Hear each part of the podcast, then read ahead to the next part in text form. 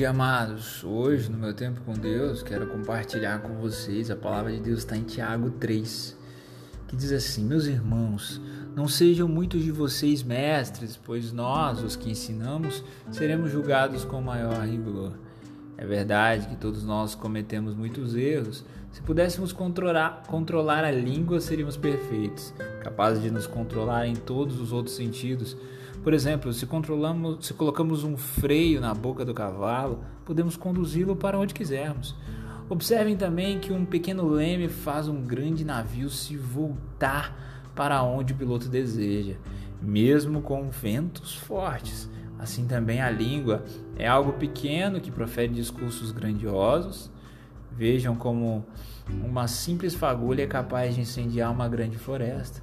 E entre todas as partes do corpo, a língua é uma chama de fogo. É um mundo de maldade que corrompe todo o corpo. Ateia fogo a uma vida inteira, pois o próprio inferno a acende. O ser humano consegue domar toda espécie de animal, ave, réptil e peixe, mas ninguém consegue domar a língua. Ela é incontrolável e perversa, cheia de veneno mortífero. Às vezes louva nosso Senhor e Pai, e às vezes amaldiçoa aqueles que Deus criou à sua imagem. E assim bênção e maldição saem da mesma boca. Meus irmãos, isso não está certo.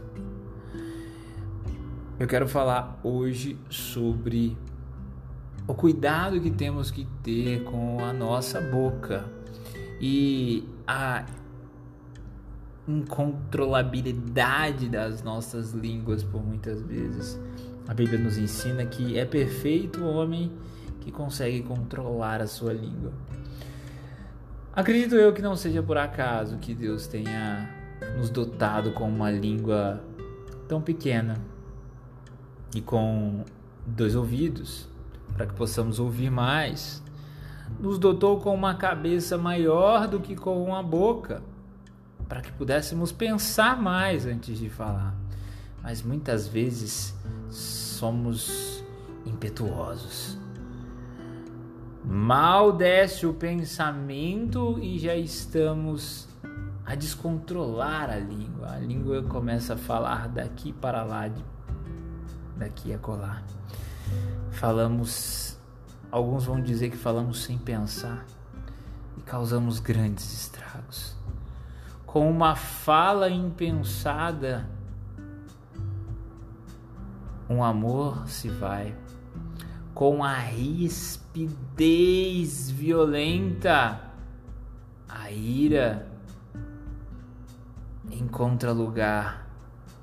Aonde eram amigos, agora inimigos são. Pois bem, com a língua, pequeno órgão, acabamos destruindo muitas vezes relações, amizades de longas datas. Quem nunca? Quem nunca viu, presenciou ou até mesmo participou de situações assim? Precisamos controlar mais a nossa língua.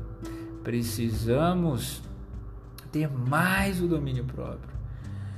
Tiago nos ali nos alerta para que pensemos muito bem no que falar, para que pensemos que esse pequeno órgão do nosso corpo faz estragos. E ele faz o paralelo com uma pequena faísca, uma pequena labareda de fogo que põe fogo em uma floresta inteira. Assim é a língua. Assim é a língua que pode destruir.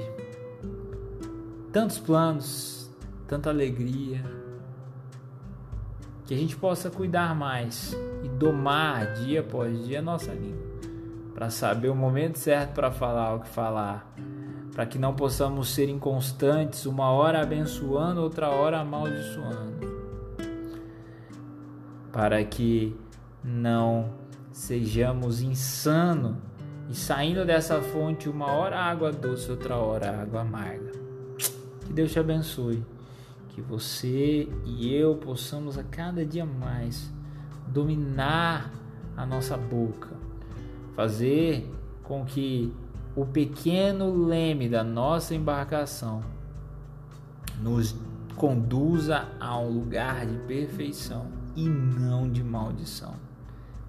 A gente controle a nossa boca no dia de hoje, a nossa língua e possamos andar na presença de Deus. Que Deus te abençoe.